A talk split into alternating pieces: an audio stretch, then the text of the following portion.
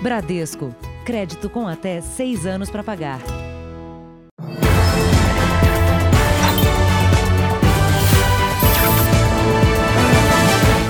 Olá, boa noite.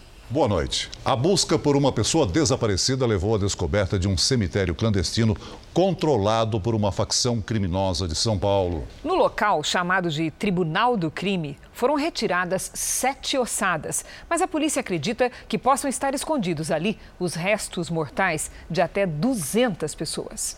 No aterro municipal de São Paulo, bem em frente à comunidade, uma tubulação de concreto indicou a área exata onde os corpos foram enterrados.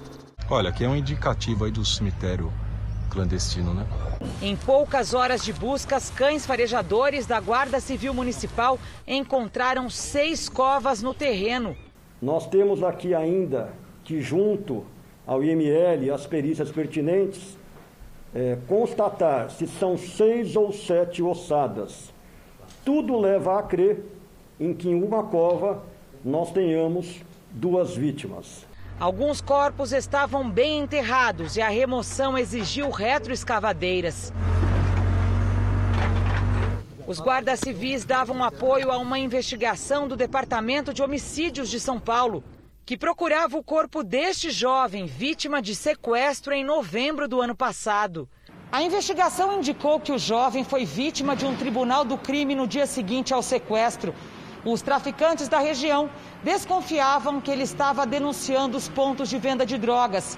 Segundo a polícia, o corpo dele foi enterrado a 6 quilômetros do local de onde ele foi sequestrado.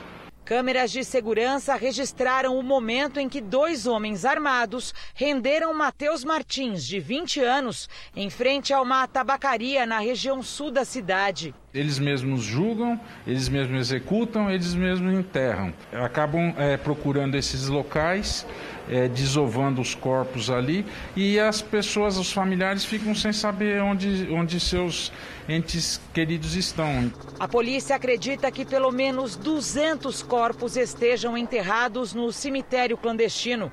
Um deles, encontrado hoje, é de um homem que foi morto quase 10 anos atrás.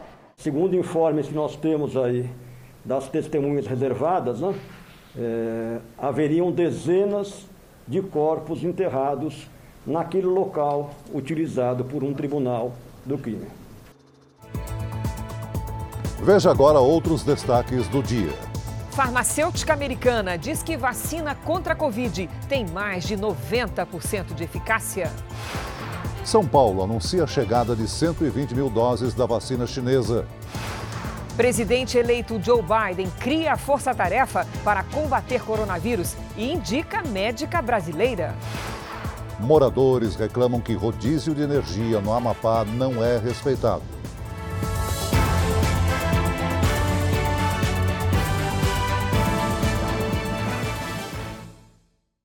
Oferecimento Bradesco. Pague, receba e transfira grátis no Pix.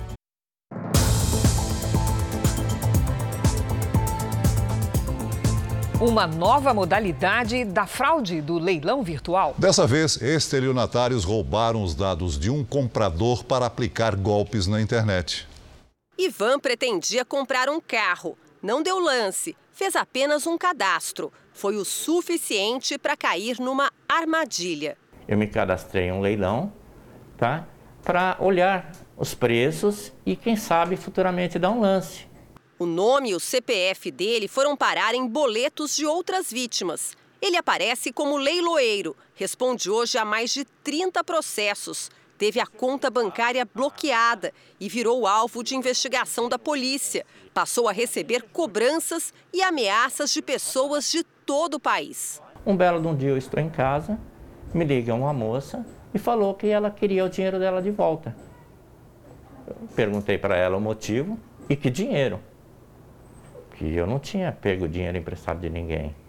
Aí ela falou: ah, você é leiloeiro oficial da Ideal Leilões. E você recebeu R$ 6.447 do meu marido e não deu a moto. Acabou com a minha vida. O nome dele aparece no boleto que Michel pagou. O lance de 14 mil reais por uma moto foi dado, mas o produto nunca foi entregue. Esse caso nós mostramos há três meses no Jornal da Record. O site saiu do ar, mas o dinheiro ainda não foi devolvido. O que me atraiu foi o valor, né? Era um valor abaixo, como é de, de praxe, de, de leilão. Até aquele momento eu não sabia que existia site falso, né? O número de vítimas de golpes de falsos leilões pela internet cresceu bastante esse ano. Aumento de 70% de acordo com a associação do setor. Quem se cadastra nesses sites suspeitos, além de perder dinheiro, pode ter o nome e os documentos usados indevidamente pelos golpistas. Por isso, antes de bater o martelo, tem que pesquisar bem quem são os vendedores. Segundo a Associação Nacional dos Leiloeiros Judiciais, o primeiro passo para identificar a fraude é confirmar se a empresa tem um leiloeiro e se ele está registrado na Junta Comercial do Estado. E ainda ligar para o leiloeiro para saber se o nome dele não está sendo usado indevidamente. Outro detalhe: nos sites falsos, a terminação é ponto com barra BR, sinal de que o endereço é registrado fora do Brasil, para não identificar os responsáveis. No site do Tribunal de Justiça de São Paulo, por exemplo, dá para verificar a lista dos leilões certificados e seguros.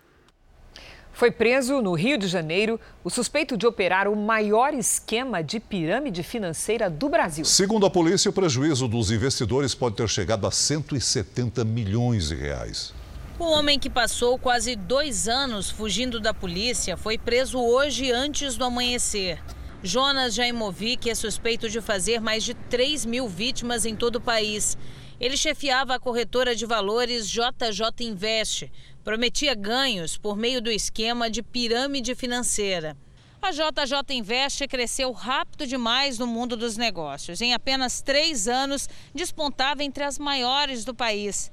A empresa de Jonas Jaimovic prometia um rendimento de 15% ao mês em investimentos na Bolsa de Valores, que nunca aconteceram.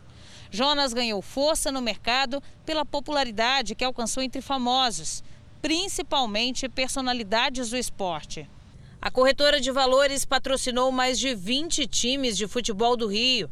Quando você vê uma empresa patrocinando um time de futebol, uma empresa patrocinando o camarote da Sapucaí, você fala, bom, é uma empresa sólida, uma empresa firme, né?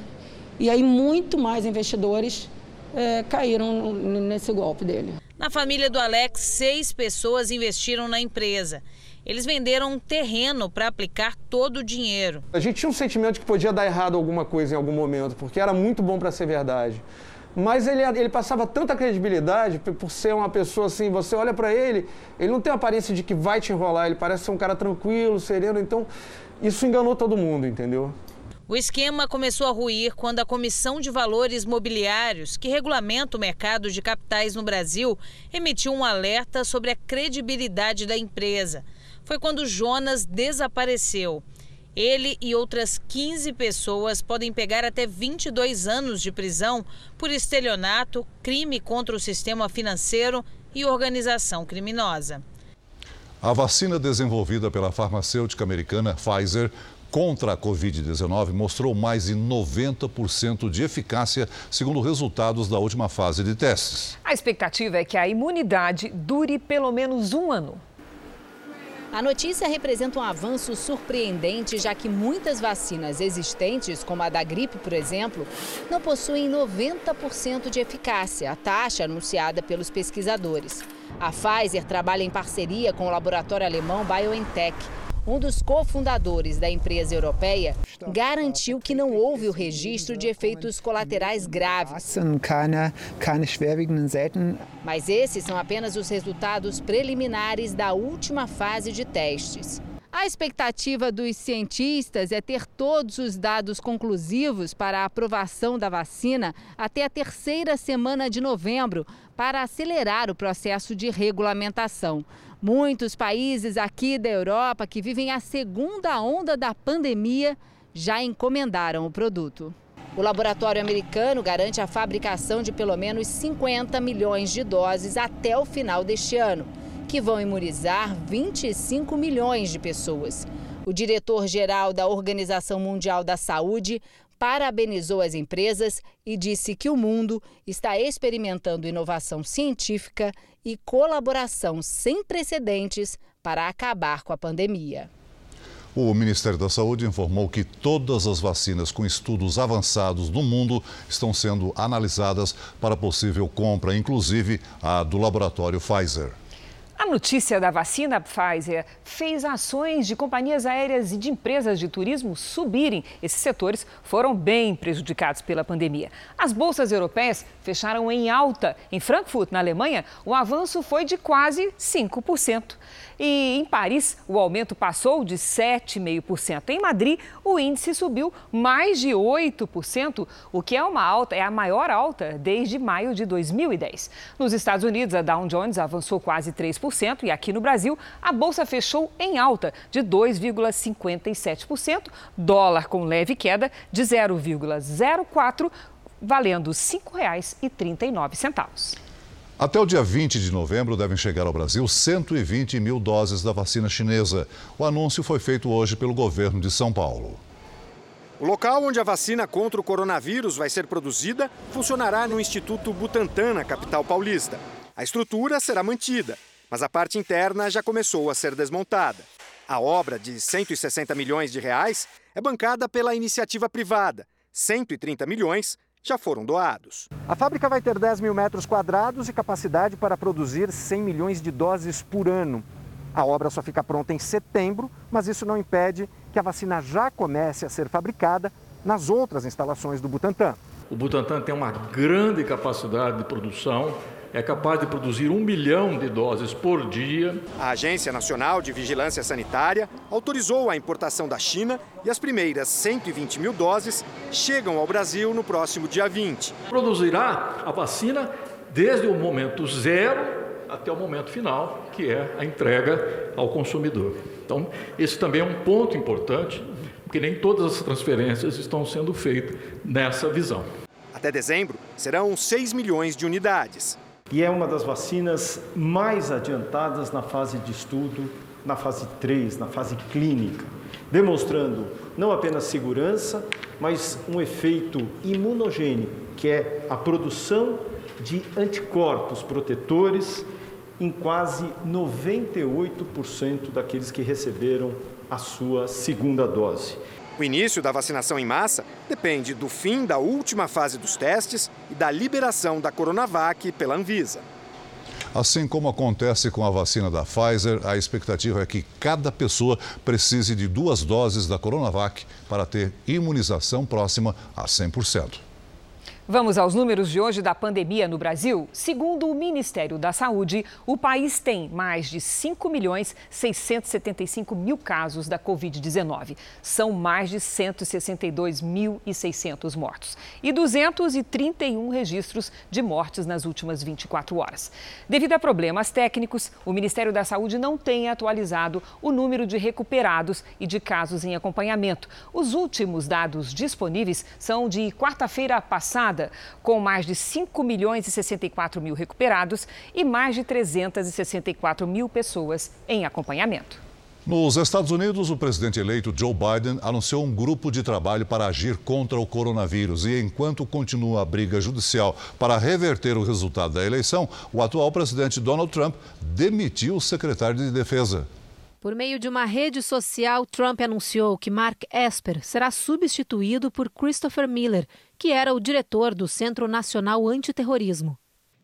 Trump e o agora ex-secretário de Defesa discordaram semanas atrás.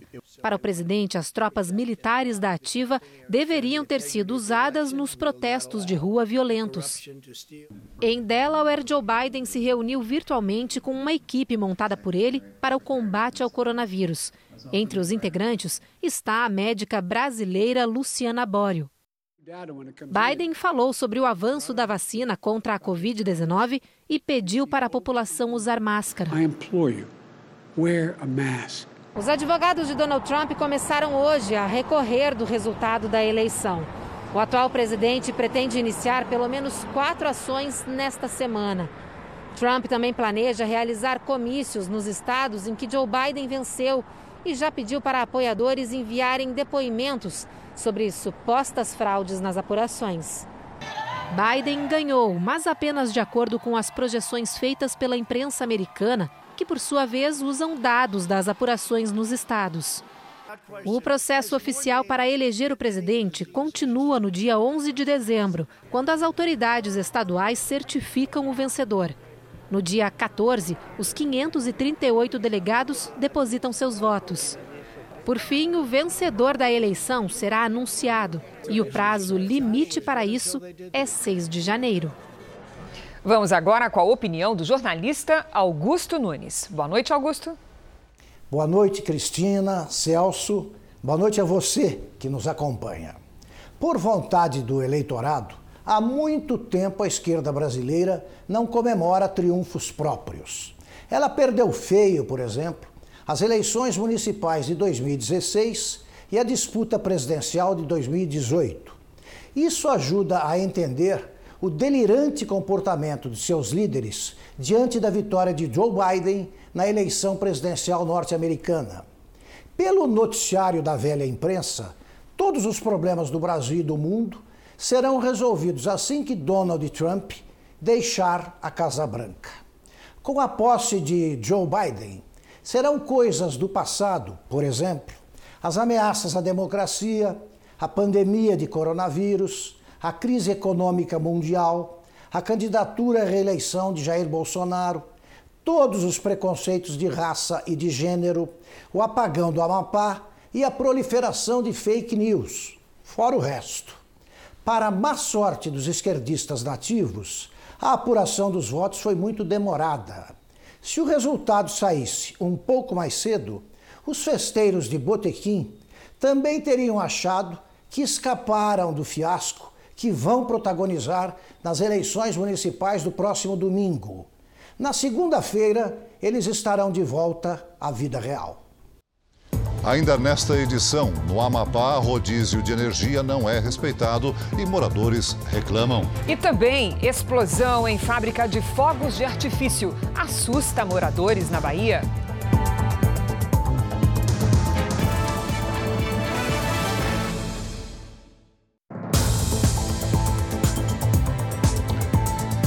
Em São Paulo, parentes e fãs se reuniram para se despedir da cantora Vanusa. A artista tinha 73 anos e morreu ontem em Santos, na casa de repouso, onde morava havia dois anos. Durante o enterro, comoção e homenagens. Momentos antes do sepultamento, Areta, filha de Vanusa, cantou os sucessos da mãe.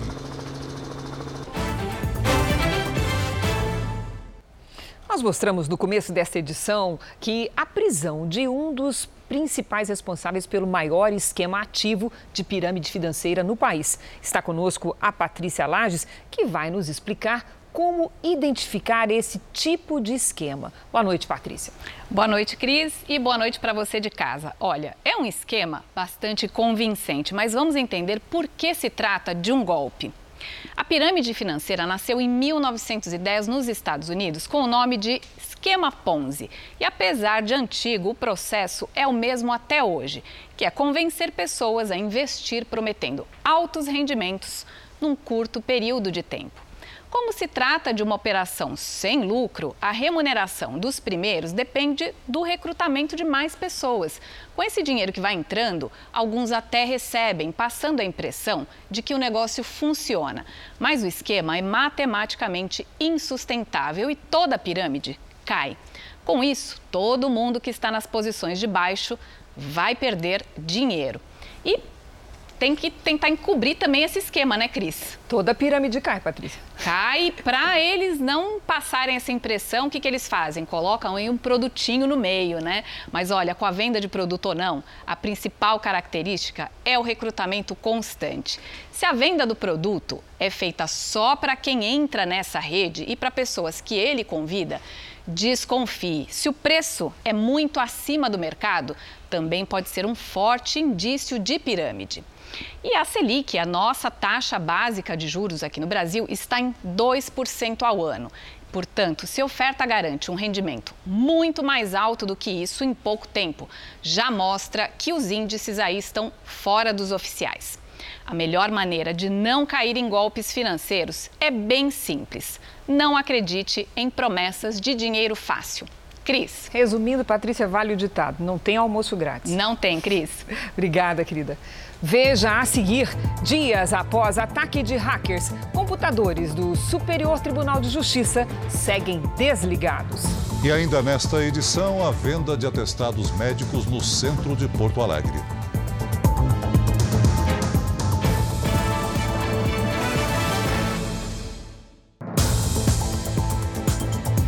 Apesar da previsão, os computadores do Superior Tribunal de Justiça, que deveriam ter sido reativados hoje, permanecem desligados desde o ataque cibernético da última terça-feira. Pois então vamos até a Brasília com Alessandro Saturno, que tem as informações. Boa noite, Alessandro.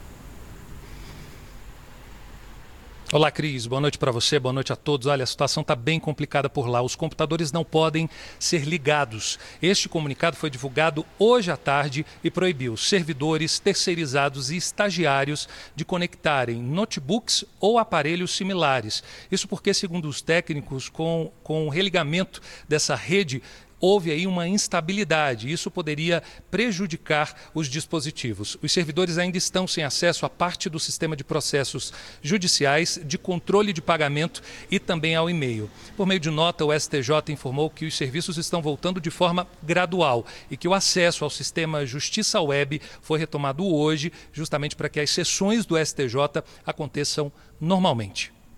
Celso Cris. Obrigada, Alessandro.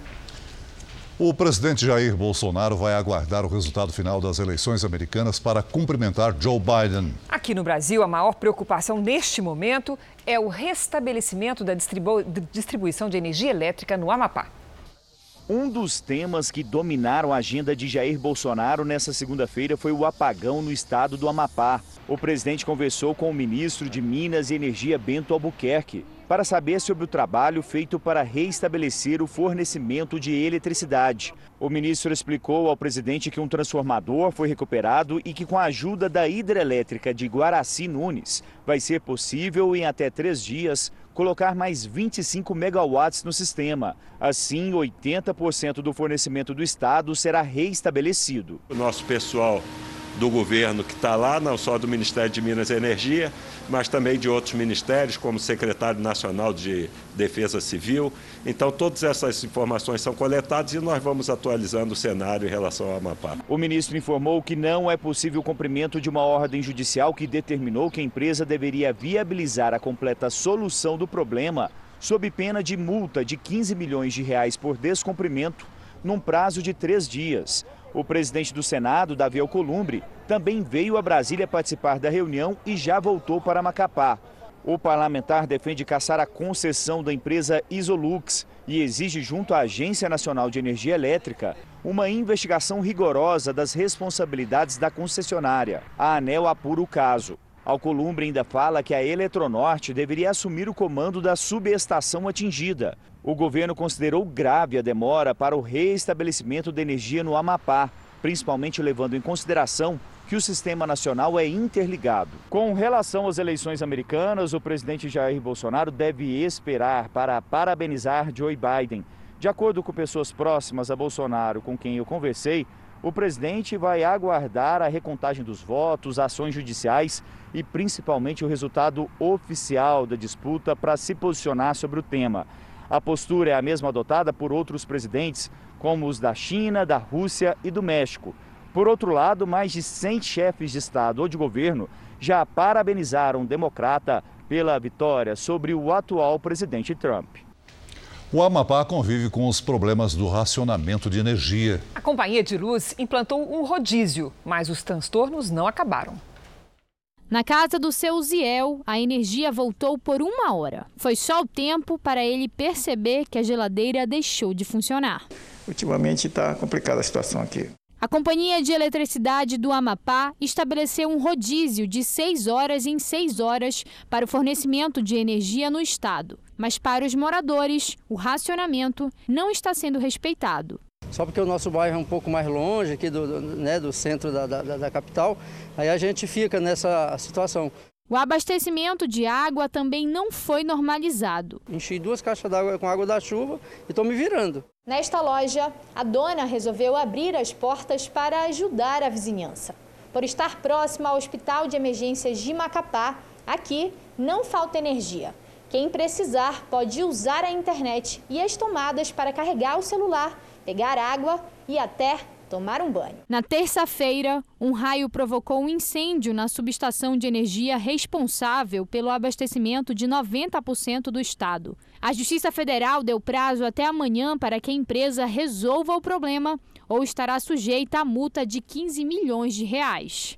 Edmar não quis esperar. Para reabrir a padaria, emprestou dinheiro e comprou esse gerador por 29 mil reais. Eu tive que investir sem condições, sem poder. A Companhia de Eletricidade do Amapá informou que só vai se pronunciar no inquérito. O Jornal da Record, você vê, vem acompanhando de perto a situação do Amapá desde o primeiro dia. Um pouco complicador é o colapso no abastecimento de água, que falta até para as necessidades básicas do dia a dia. Eu apurei que a situação é tão grave que a Prefeitura da capital, Macapá, está distribuindo à população hipoclorito de sódio. Isso mesmo, esse mesmo produto que a gente usa na limpeza doméstica. E na proporção de quatro frascos por pessoa para desinfetar a água que tem sido recolhida da chuva por algumas pessoas e também de fontes naturais. Um candidato a prefeito na Baixada Fluminense e o filho dele são investigados por ligação com a milícia. A rua não tem nem asfalto, mas o miliciano tem casa com piscina e não esconde admiração pela tropa de elite da PM. Na cascata d'água, uma miniatura do Caveirão. André Cosme da Costa Franco, conhecido como André Careca, é apontado como um dos chefes da milícia em Magé, na Baixada Fluminense. O grupo era monitorado há oito meses. André é suspeito de ordenar a morte de dez pessoas na região. E foi a partir desses homicídios que os investigadores descobriram que a quadrilha também agia como uma milícia. O grupo teria ajuda de policiais militares para extorquir e ameaçar moradores e comerciantes, além de controlar os serviços clandestinos de internet e TV a cabo. Nove pessoas foram presas e armas apreendidas. Três policiais militares foram alvos de busca e apreensão. Entre eles, André Antônio Lopes do Nascimento, PM reformado, vereador e candidato a prefeito de Magé. E o filho dele, André Luiz Domingos da Silva, policial militar da Ativa. As investigações mostraram que há um vínculo dessa organização criminosa com eles, né, que o Andrezinho haveria de alguma, de alguma forma facilitado a atuação de membros dessa organização criminosa em homicídios. Pai e filho tiveram celulares e computadores apreendidos. A direção do PSD em Magé, partido do candidato André Lopes do Nascimento, informou que aguarda o fim das investigações e que a candidatura dele está mantida. André Lopes do Nascimento não retornou o nosso contato.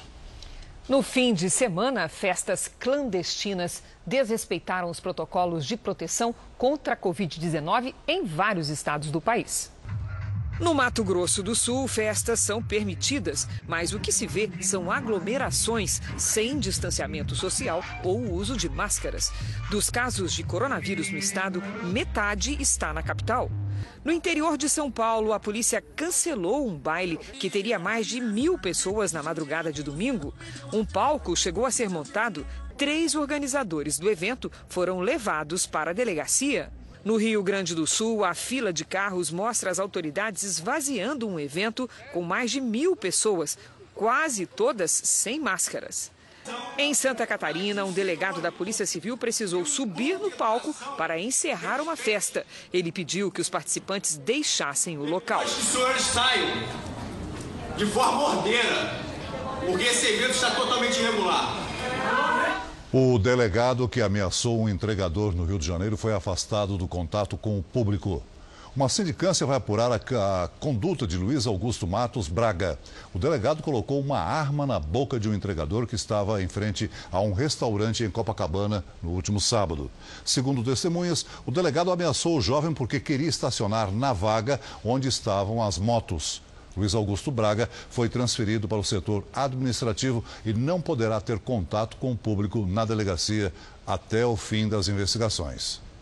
Final de semana trágico em Salvador. Uma criança e uma jovem morreram vítimas de balas perdidas.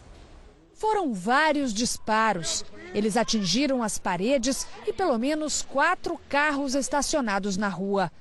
Um dos tiros acertou o menino Railan Santos da Silva, uma criança autista de 7 anos. 10 horas da manhã? Como é que a criança de 7 anos estava com uma metralhadora na mão? O caso aconteceu na periferia de Salvador. A criança participava de um campeonato de futebol quando, segundo os moradores, a polícia chegou atirando. Railan era o gandula da partida e foi o único atingido pelos disparos. A polícia disse que estava atrás de criminosos que estariam no local. Eles teriam disparado contra os policiais que revidaram.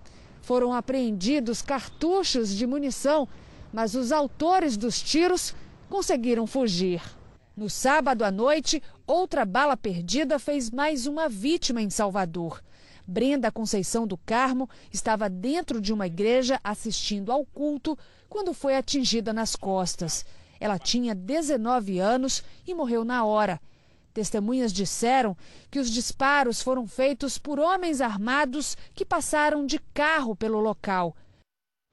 A Polícia Federal realizou hoje uma operação contra o tráfico internacional de drogas nas regiões Norte e Nordeste. Três pessoas foram presas. Os mandados de busca, apreensão e prisão foram cumpridos em três capitais. De acordo com as investigações, a droga trazida da Venezuela, Colômbia e Bolívia entra no Brasil pelo rio Amazonas. A parte que é enviada à Europa parte dos portos de Barcarena, no Pará, e de Natal, Rio Grande do Norte. Já a distribuição para os estados do Sudeste e Centro-Oeste é feita por Teresina, no Piauí. Em uma das fiscalizações, os agentes encontraram quase uma tonelada e meia de cocaína escondida dentro de um container, em meio a uma carga de cimento. A polícia quer saber agora por quanto tempo a quadrilha agia e quantos quilos de droga eram despachados por mês. Segundo as investigações, os traficantes usavam identidades falsas e empresas fantasmas para fazer as operações portuárias. Além da Europa, a cocaína também era enviada para a África. Os investigados são acusados de falsidade ideológica e tráfico internacional de drogas. 22 pessoas foram presas hoje em uma operação contra a adulteração da quilometragem de veículos para revenda em todo o país. Os criminosos vendiam um equipamento capaz de reduzir os quilômetros rodados e, com isso, aumentar o valor do carro. A quadrilha vendia programas de computador que diminuíam a quilometragem dos veículos. A polícia fez prisões e apreensões em Curitiba, região metropolitana e em Goiânia. Entre os presos estão os donos de duas empresas de softwares. Os nomes deles não foram divulgados. Foram quatro meses de investigações que descobriram que essas empresas criavam os programas e davam todo o suporte de funcionamento para revendas de carros usados de todo o país. Segundo os investigadores, as adulterações eram feitas diretamente nas lojas de automóveis. Com isso, os golpistas conseguiam vender os veículos mais rapidamente e com preços maiores. Quem comprava os veículos nem desconfiava que estava sendo enganado. Os revendedores sempre tinham contato já, uma intimidade já e confiança, né? E os executores, por sua vez, se valiam dos, dos conhecimentos técnicos especializados que eram prestados por essas duas pessoas que confeccionavam esses softwares que eram lá de Goiás. O delegado alerta que é preciso tomar alguns cuidados para não cair no golpe. Sempre duvidar né, da discrepância da quilometragem. Vale a pena buscar informações nas concessionárias, se esse veículo passou por lá, se fez revisões, tentar checar manual, se, se o manual está presente, se tem registro dessas revisões e as quilometragens. Ativistas ambientais protestaram contra a possibilidade do governo japonês lançar água radioativa no mar de Fukushima. Vamos ao vivo até Tóquio com a correspondente Silvia Kikuchi. Bom dia para você, Silvia. Olá, boa noite, Cris. O protesto foi realizado em frente à Embaixada do Japão em Seul, capital da Coreia do Sul. O grupo levou cartazes e tambores com símbolos de radioatividade para chamar a atenção dos japoneses em relação aos estragos ambientais. A usina nuclear está desativada desde 2011, quando um terremoto seguido de tsunamis atingiu o complexo. O governo japonês trata como única opção lançar essa água contaminada no Oceano Pacífico. As Coreias do Sul e do Norte já demonstraram preocupação com a liberação de mais uma tonelada de água no mar. Cris, Celso. Muito obrigada, Silvia. Agora veja essa: um sistema de transporte de alta velocidade foi testado pela primeira vez com passageiros. Ele tornaria possível, por exemplo, percorrer a distância entre São Paulo e Brasília em pouco menos de uma hora. Dois executivos da empresa responsável pela tecnologia participaram do teste. A cápsula se move com o uso de ímãs e tubos a vácuo e alcançou 170 km por hora. Mas a meta é ultrapassar os 900 km por hora antes do lançamento comercial. A empresa responsável pela pesquisa pretende ter a certificação de segurança em até cinco anos e começar as operações em 2030. Eu espero alcançar essa cápsula. Que venha logo, né? Jogadores que atuam na Europa começam a se apresentar à seleção brasileira na Granja Comaria, em Teresópolis. O atacante Neymar e os zagueiros Marquinhos e Thiago Silva já estão à disposição do técnico Tite. O grupo com todos os convocados só ficará completo amanhã. O Brasil enfrenta a Venezuela nesta sexta-feira em São Paulo. A partida é válida pelas eliminatórias da Copa do Mundo de 2022. A polícia ainda procura o homem suspeito de atropelar e matar uma ciclista na zona oeste de São Paulo. Ela foi enterrada hoje em Niterói, na região metropolitana do Rio de Janeiro. A principal testemunha foi hoje à delegacia prestar depoimento. Mas a via é bem iluminada, não imagino como ele não tenha visto ela. Infelizmente, eu né? A policial militar estava de folga e foi uma das pessoas que prestaram socorro a Marina Hargotti, de 28 anos. Ela andava de bicicleta por essa avenida na zona oeste de São Paulo quando foi atropelada. Ela não estava usando capacete e o motorista fugiu sem prestar socorro. Ao chegar a viatura diária, um dos motociclistas que estavam ali pelo local passou o emplacamento do suposto veículo que te, haveria atingido a Marina. O motoqueiro não quis se identificar. O delegado que investiga o caso conseguiu contato com o homem que seria o dono do carro, mas ele afirmou que vendeu o veículo em 2017 e que apresentaria a documentação na delegacia. Marina Hargotti era pesquisadora de mobilidade urbana e defendia o uso de bicicletas como meio de transporte nas cidades foi organizada uma manifestação pacífica para homenagear Marina e pedir mais respeito no trânsito. Um levantamento feito pela Associação Brasileira de Medicina de Tráfego estima que o SUS gasta 15 milhões de reais por ano para tratar ciclistas vítimas do trânsito. De janeiro a setembro deste ano, 24 pessoas morreram andando de bicicleta em São Paulo. Em Porto Alegre, quadrilhas atuam no centro da cidade para vender atestados médicos. O documento vem com carimbo e nome de um médico atuante. É um crime difícil de combater, como mostra a reportagem. O falso diagnóstico é discutido no meio da rua. O que você quer botar? Por que tu não bota dor na coluna? Ah, qualquer coisa, dor de barriga, qualquer coisa. Dor de barriga não, bota na coluna. Na coluna? Tá. Um atestado carimbado e assinado por um médico, que poderia ser aceito em qualquer empresa para justificar a falta ao trabalho. Nosso produtor ainda tenta reduzir o valor. 30 pila, será que dá? Será que é mais que isso? Para um dia? Mas é que é o preço, entendeu? Aqui no centro de Porto Alegre, o produtor precisou de menos de 10 minutos para conseguir o atestado. O homem que aparece no vídeo faz parte de uma quadrilha. Ao ser procurado, ele quer saber quanto tempo precisa e a doença ser colocada no documento. O carimbo pertence a um médico ortopedista credenciado em um dos principais hospitais particulares do Rio Grande do Sul. Ele disse ter sido orientado pela advogada a não dar entrevista, mas disse também ser vítima desse golpe há muito tempo. É um crime recorrente, infelizmente, há um mercado que estimula a prática desse, desse crime de falsificação de acessado médico. O Conselho Regional de Medicina do Rio Grande do Sul reconhece que esse é um crime denunciado com frequência e que já sabe como essas quadrilhas agem para ter acesso aos dados dos médicos. Muitas vezes o indivíduo pega o nome de um profissional médico, pega o CRM e vai nessas fábricas de carimbo e manda fazer.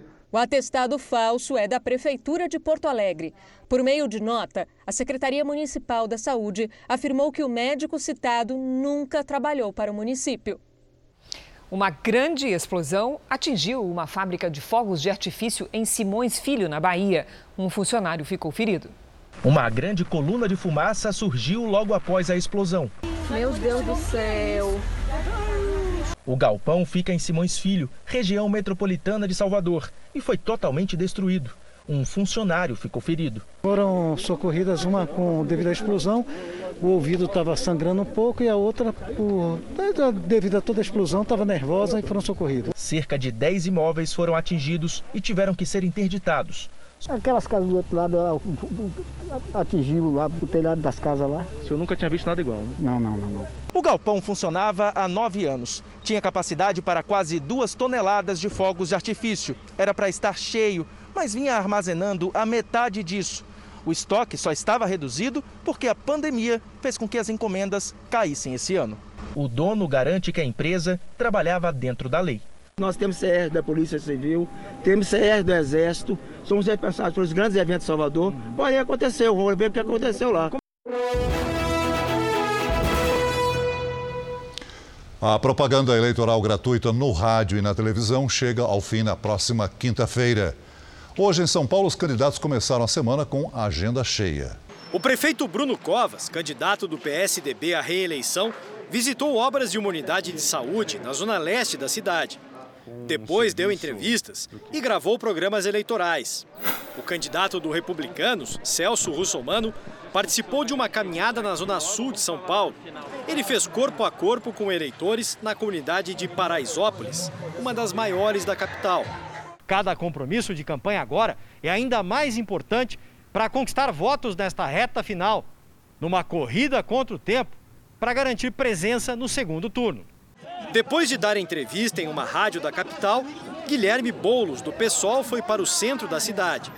Numa região de comércio popular, conversou com eleitores.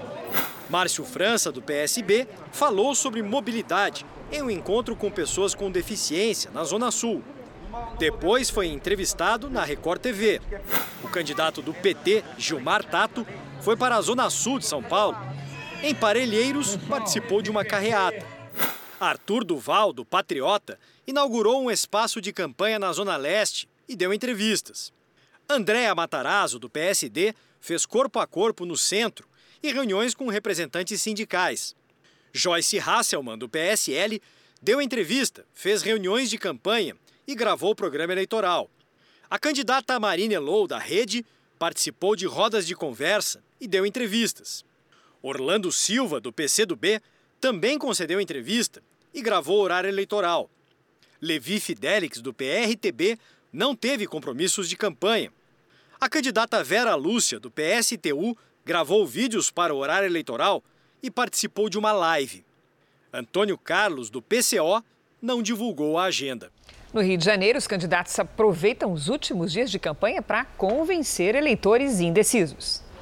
O candidato do DEM, Eduardo Paz, visitou a clínica da família da Rocinha. Marta Rocha, do PDT, se encontrou com moradores do bairro do Meier, na Zona Norte, para falar de educação. Marcelo Crivella, do Republicanos, visitou as obras do prédio da Defesa Civil Municipal, onde discutiu a ação contra deslizamentos. Benedita da Silva, do PT, fez uma carreata no meio do percurso, desembarcou e se encontrou com eleitores. Na última semana de campanha, os candidatos buscam pelos eleitores indecisos. A maioria foi às ruas no tradicional corpo a corpo para convencer aqueles que ainda têm dúvidas sobre quem deve ocupar a Prefeitura do Rio. Luiz Lima, que concorre pelo PSL, fez uma caminhada na zona oeste da cidade. Ele conversou com eleitores sobre educação, segurança pública e saúde. A candidata do PSOL, Renata Souza, fez panfletagem e conversou com eleitores. Clarissa Garotinho, do PROS, fez caminhada pelo centro do Rio. Ciro Garcia, do PSTU, se reuniu com o comitê de campanha. Bandeira de Melo, da Rede, conversou com eleitores na zona oeste da cidade.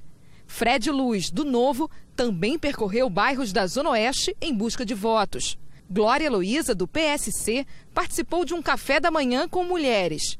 Henrique Simonar, do PCO, e Paulo Messina, do MDB, não divulgaram agenda. Suede Aidar, do PMB, fez uma live com eleitores nas redes sociais. Vamos ver agora como foi o dia dos candidatos à Prefeitura de Goiânia. Vanderlan Cardoso, do PSD, apostou no corpo a corpo com uma caminhada pela manhã. À tarde, fez uma carreata com apoiadores. Maguito Vilela, do MDB, continua internado na UTI de um hospital de São Paulo. O candidato se recupera da Covid-19 e deixou a ventilação mecânica no fim de semana. Adriana Corse, do PT, participou de um debate promovido por uma rádio de Goiânia. Também se reuniu com apoiadores e participou de lives na internet. Alisson Lima, do Solidariedade, promoveu uma carreata hoje de manhã e à tarde fez campanha com carro de som na região leste da cidade.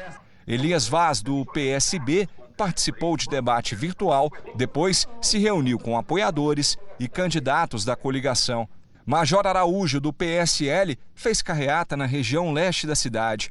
Cristina Lopes, do PL, visitou empresas e se reuniu com candidatos a vereador. Virmondes Cruvinel, do Cidadania, gravou vídeos de campanha e visitou batalhões do Corpo de Bombeiros. Thales Barreto, do PSDB, se reuniu com lideranças do partido e apoiadores. Samuel Almeida, do PROS, está com a agenda suspensa por problemas familiares. Manu Jacob, do PSOL, participou de live nas redes sociais. Cristiano Cunha, do PV, visitou empresas de Goiânia. Gustavo Gayer, do DC, fez live nas redes sociais. Fábio Júnior, do UP, participou de reunião com sindicalistas. Antônio Neto, do PCB, fez panfletagem. E Vinícius Gomes, do PCO, não divulgou a agenda. O governador afastado do Rio de Janeiro, Wilson Witzel, deixou o Palácio das Laranjeiras residência oficial. Witzel voltou a morar com a família no bairro do Grajaú, na zona norte da capital. Na última quinta-feira, o Tribunal Especial Misto decidiu por unanimidade dar prosseguimento ao processo de impeachment do governador afastado por suspeita de irregularidades e desvios de verbas na saúde. Ele nega as acusações. O tribunal também reduziu o salário de Wilson Witzel para aproximadamente 10 mil reais.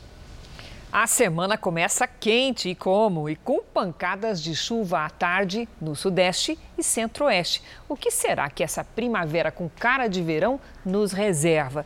Vamos saber com Lidiane Sayuri. Boa noite, Lid. Boa noite, Cris. Celso, para todo mundo que nos acompanha, olha, temos pela frente dias com alerta para temporais. Uma circulação de ventos no sentido horário se junta a um corredor de umidade que chega da região norte. E essa combinação forma nuvens de tempestade. Por isso, tem risco de vendaval e granizo em Mato Grosso do Sul, São Paulo, no leste do Paraná e também de Santa Catarina. Mais cedo, um temporal provocou a queda de pelo menos oito árvores em Campo Grande. Uma delas caiu sobre a fiação elétrica e houve explosão. Ninguém ficou ferido. No Rio Grande do Sul, os temporais são isolados nesta terça-feira. No Nordeste, o tempo volta a ficar firme. No Norte, aquela chuva rápida. Em Florianópolis, chove e faz 23 graus. Em Cuiabá, máxima de 39 com pancadas. No Rio de Janeiro, chuva forte no fim do dia e 28 graus. Em São Paulo, temporais de madrugada, depois sol, pancadas à tarde e 27 graus tudo amanhã. Para resumir, faz de tudo. Tudo. Obrigada, Lívia. Até amanhã. Veja a seguir: furacão ETA chega aos Estados Unidos, provocando estragos e alagamentos. E também dois técnicos badalados e estrangeiros dão adeus ao futebol brasileiro.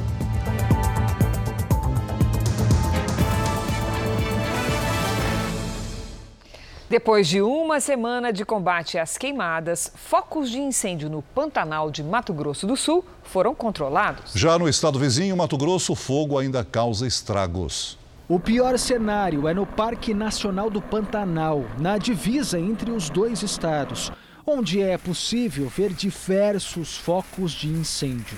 Nesta tarde choveu em Campo Grande e a previsão é de chuva também na região do Pantanal ao longo desta semana. Outra notícia que traz esperança vem daqui, do Centro de Reabilitação de Animais Silvestres. Uma onça pintada, resgatada do meio das queimadas na semana passada, responde bem aos tratamentos. O felino tem aproximadamente um ano e meio e foi resgatado no Pantanal com queimaduras nas patas. Está se alimentando moderadamente, nós estamos oferecendo uh, diversas uh, proteínas diversificadas para ele, né, para a gente propor um cardápio bem proveitoso para que esse animal de fato ganhe massa, né? Em Mato Grosso do Sul foram dias seguidos de combate às chamas na área mais preservada do Pantanal. Quando tudo parecia já estar sob controle, o fogo ressurgiu na Serra do Amolar por causa da queda de um raio. Mais de 50 homens, entre bombeiros e brigadistas do Ibama, foram até lá apagar o incêndio. O trabalho agora é de vigilância nas áreas afetadas. Um candidato a vereador em Guarulhos, na Grande São Paulo, foi atingido hoje por dois tiros. Ricardo de Moura, de 40 anos, fazia uma transmissão ao vivo pela internet quando foi atingido no braço e na perna e levado em estado grave ao hospital. Os tiros assustaram os moradores. Na hora do tiro, quando eu saía, os policiais já estavam aqui, já tinha socorrido, já estava socorrendo ele, né? Levou um susto na hora? Ah, o susto não tem como levar, né? É o cara a gente conhece que 30 anos, né? Ricardo Juliano de Moura é candidato a vereador aqui em Guarulhos e havia acabado de chegar aqui nessa obra, próximo a uma comunidade, para cumprir a agenda de campanha. O atirador chegou assim pela lateral, se aproveitou de um momento de distração do candidato. Segundo as investigações, o criminoso usava máscara e capuz na hora do crime.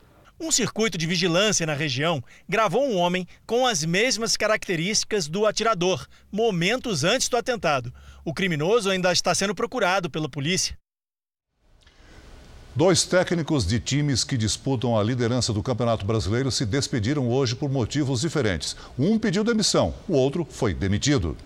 Quatro meses. Esse foi o tempo da passagem de Domenech Torrent no Rio de Janeiro. O espanhol foi demitido hoje pelo Flamengo depois de sofrer duas goleadas consecutivas no Brasileirão. 4 a 1 para o São Paulo e 4 a 0 para o Atlético. A deste fim de semana, para o time mineiro, foi determinante para a saída do treinador. A demissão dele foi uma realmente justa, porque está mais de 4 a 0. Vem novos técnicos agora e aí a gente vai ver qual vai ser a melhor, né? Dome deixa o clube na terceira colocação do Campeonato Brasileiro, classificado para as quartas de final da Copa do Brasil e para as oitavas de final da Copa Libertadores da América. Em Porto Alegre, a segunda-feira também foi de mudanças e também envolveu um técnico estrangeiro. A diferença é que aqui a iniciativa partiu de Eduardo Cudê. O argentino recebeu uma proposta do Celta de Vigo, da Espanha, e se despediu do Internacional. O Inter abriu o segundo turno na liderança do Brasileirão e segue nas disputas da Copa do Brasil e da Libertadores. O Internacional de Eduardo Cudê e o Flamengo de Domenech Torrent realizaram, duas semanas atrás, uma das melhores partidas da temporada no estádio Beira-Rio. O jogo terminou empatado, 2 a 2. O furacão ETA, que deixou pelo menos 65 mortos em diferentes países da América Central, chegou aos Estados Unidos como tempestade tropical. Vamos ao vivo até a Flórida falar com a nossa correspondente Evelyn Bastos. Boa noite, Evelyn. Do furacão eleitoral para o furacão ETA. Qual é a situação desse momento? Pois é, Cris, muito boa noite para você e para todo mundo que nos acompanha. Olha, por enquanto a chuva deu uma trégua nesse momento, mas continua ventando forte e muitas regiões estão alagadas. Ao todo, mais de 30 mil pessoas estão sem energia elétrica em todo o estado e em muitas cidades os alagamentos passam de um metro de altura. Antes de chegar aqui à Flórida, a tempestade provocou destruição na América Central. Na Guatemala, por exemplo, mais de 100 pessoas seguem desaparecidas. Neste momento, o ETA está no Golfo do México, mas deve voltar aqui para a Flórida nesta madrugada e provocar temporais até o próximo sábado, Cris. Obrigada, Evelyn. Uma coleção de fotos inéditas da chegada do homem à Lua vai a leilão na Inglaterra. A foto rara do astronauta Neil Armstrong é a peça mais bem avaliada e deve alcançar mais de 200 mil reais. Durante a missão Apollo 11, em 1969, Armstrong foi o responsável por tirar as fotos. Mas o companheiro Buzz Aldrin pegou a câmera e fotografou Armstrong, o primeiro homem a pisar na Lua. A coleção foi descoberta há 40 anos. As aulas voltaram na maior escola pública de surf adaptado do país, que fica em Santos, litoral de São Paulo. Agora é um aluno por horário. Com segurança, os surfistas fazem o que mais amam dentro da água. Tem até campeão mundial dando show no mar. Nesse painel tem medalhas de atletismo, vela, mas a preferida da Malu é essa aqui, do Mundial de Parasurfing. Ela tem 27 anos e nasceu com paralisia cerebral. E eu acho que a deficiência ela não tem que ser vista como uma coisa ruim, tem que ser vista como uma característica. Tem o gordo, o magro, o olho azul, olho, o alto, o baixo e tem o deficiente. E tem gente que ama esporte. Essa é a Malu aos 9 anos, pegando onda em Guarujá, litoral de São Paulo. E essa é a Malu hoje anos de dedicação e disciplina. Mais uma vez só, tá subiu o quadril, puxou, voltou. Antes de entrar no mar, ela treina força e equilíbrio. Ela surfa muito bem, ela tem uma leitura de onda perfeita. Só que a gente identificou que às vezes o quadril dela estava um pouquinho travadinho. Então a gente tenta com a mobilidade aqui ir soltando o quadril e para ela ficar mais solta na onda e poder realizar as manobras de uma forma um pouco mais suave. Há dois meses, Malu faz parte da Escolinha de Surf Adaptado de Santos, a única pública do país. Tem lista de espera para treinar aqui. 90% de todos os alunos que passaram, que são quase 100, 90% melhoraram a parte da autoconfiança, a socialização, uh, dormiram melhor, comeram melhor. A escolinha foi inaugurada no começo desse ano. Por causa da pandemia, as aulas ficaram um tempo suspensas. Agora, por uma questão de segurança, é só um aluno por horário. Com uma aula particular dessas, Júnior, você vai pegar uma onda atrás da outra, hein? Com certeza, espera pegar uma onda atrás da outra e hoje uma tá bom. Júnior perdeu a perna em um acidente de moto em 2013. Chegou a pensar que nunca mais praticaria esporte. Agora não desperdiça uma oportunidade. Hoje eu me sinto mais é, feliz, entendeu? De poder estar realizando o que eu nunca achei que ia realizar, de poder estar surfando, pegando onda de novo. É uma coisa muito sensacional para mim. Na aula da Malu, a professora fica na beira da água e só observa o talento da atleta, que está acostumada com ondas bem maiores. É contato com o mar, é deslizar sobre as ondas, sentir a energia de um, da força da natureza, assim, é espetacular. O Jornal da Record termina aqui. A edição de hoje na íntegra e também a nossa versão em podcast estão no Play Plus e em todas as nossas plataformas digitais. E à meia-noite e meia tem mais Jornal da Record. Fique agora com a novela Amor Sem Igual. A gente se vê amanhã. Até lá. Boa noite e até amanhã.